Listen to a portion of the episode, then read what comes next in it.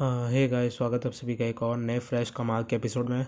तो यार, आज के इस पॉडकास्ट एपिसोड में मैं आप सभी से बात करने वाला हूँ कस्टम यूआई के ऐप स्टोर्स के बारे में, क्योंकि आज के टाइम पे हम लोग अलग अलग स्मार्टफ़ोन यूज़ करते हैं। फॉर एग्ज़ाम्पल एंड्रॉयड की ही बात कर रहा हूँ मैं, ठीक है? आईओएस की बात नहीं कर रहा। तो यहाँ पे हर एंड्रॉयड कंपनी का अपना एक कस्टम यूआई होता है, उसके अंदर एक अपना ऐप स्टोर भी होता है। जैसे कि सैमसंग के अंदर सैमसंग का अपना अलग से ऐप स्टोर है, ठीक है? रियलमी के अंदर रियलमी का अपना ऐप स्टोर है शॉमी के अंदर शॉमी का ऐप स्टोर अलग है।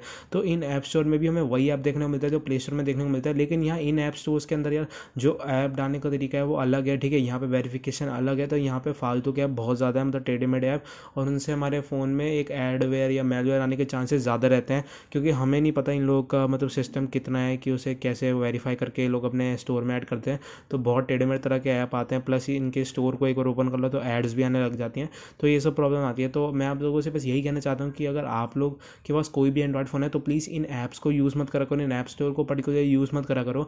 अगर ओपन कर भी देते हो कभी गलती से तो फोर स्टॉप कर दो परमिशन डिनाई कर दो, सारी की सारी इंटरनेट इसका बैकग्राउंड से ऑफ़ कर दो सेटिंग में जाके, ठीक है? और डिसेबल कर दो ऐप को ताकि आपको कभी भी ये एप्लीकेशन यूज़ ना करनी पड़े ऐप के लिए और डिफ़ॉल्ट एप्लीकेशन में जाके प्ले स्टोर को सिलेक्ट करो, ना कि इस एप्लीकेशन को जो आपके फ़ोन में अलग से उन्होंने ऐप स्टोर डाल रखा है।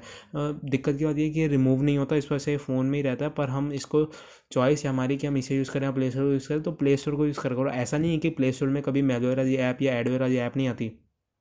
प्ले स्टोर में भी कभी कभी ऐसा हुआ है कि एड्स आई हैं, ठीक है? जिनमें मतलब ऐप ऐसे हैं जिनमें थोड़ी बहुत प्रॉब्लम है, लेकिन प्ले स्टोर उसे फाइंड करता रहता है और रोज़ अपने प्ले स्टोर से ऐप को हटाता रहता है। लेकिन ये जो कंपनीज़ इनके जो ऐप स्टोर है, इनको कौन मॉडरेट करता है?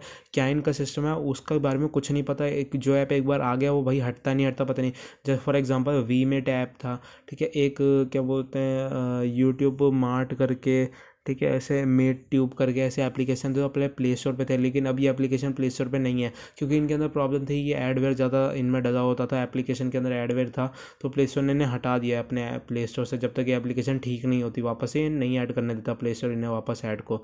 तो ठीक है, अभी क्या है, जो ऐप हैं, ये लेकिन इन स्टोर्स के अंदर अभी भी हैं, जैसे कि क्या होता है वी मेट हो गया, या कोई सा भी जैसे ये ट्यूब मेट था, ऐसे एप्लीकेशन ये अभी भी जो इनमें शॉमी का ऐप स्टोर है उनके अंदर रियलमी के ऐप स्टोर के अंदर पता नहीं इन टेढ़े मेढ़े ऐप स्टोर के अंदर ये सब एप्लीकेशन अभी अवेलेबल हैं। तो ये जो चीज़ है, इससे हमको खुद ही बचाना पड़ेगा।